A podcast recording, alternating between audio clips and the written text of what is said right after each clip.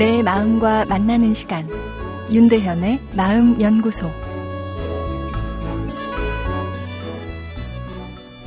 안녕하세요. 금요일 윤대현의 마음 연구소입니다. 오늘은 재생존자에게서 보이는 심리 반응과 대처법에 대해서 말씀드리겠습니다.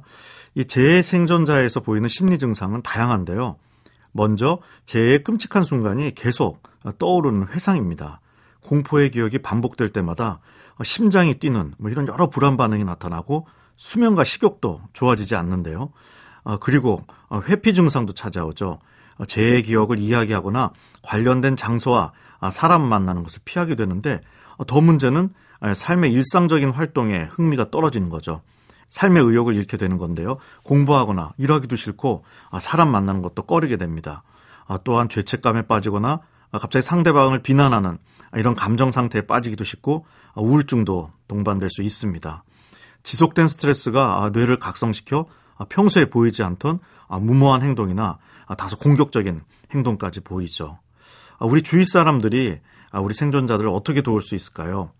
우선 스스로가 적응할 수 있는 시간을 갖도록 우리가 도와줘야 되는데요. 주변에서 빠르게 있고 긍정적인 생각을 하도록 인위적으로 그 마음을 조정하려고 하는 것은 좋지 않습니다. 잃어버린 소중한 존재와 충격적인 재해 경험에 대해 충분히 슬퍼할 수 있도록 주변에서 인내해주고 격려해주는 것이 중요하죠. 그리고 균형 잡힌 식단, 식사 시간을 갖도록 하고 취침 기상을 규칙적으로 해서 충분한 수면을 갖도록 하는 것도 매우 중요합니다. 아, 그리고 중요한 결정을 잘 내릴 수 없기 때문에 아, 미루는 것이 좋고 꼭 해야 한다면 함께 상의해 주는 게 중요하겠죠. 운동도 처음엔 어렵겠지만 서서히 해나가는 것이 매우 도움이 됩니다. 아, 재해 충격으로부터의 회복에 있어서 가장 중요한 것은 아, 주변에서 따뜻한 마음으로 경청해주고 음, 재해 생존자의 상황과 마음을 공감해 주는 것인데요. 문제는 생존자 가족들도 많이 놀라고 큰 충격을 겪었기 때문에 공감 능력이 예, 감소했을 가능성이 많죠.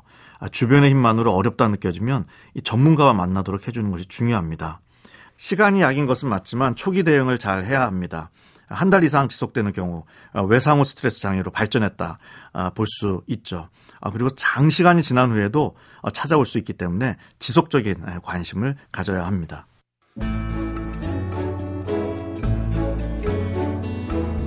윤대현의 마음연구소. 지금까지 정신건강의학과 전문의 윤대현 교수였습니다.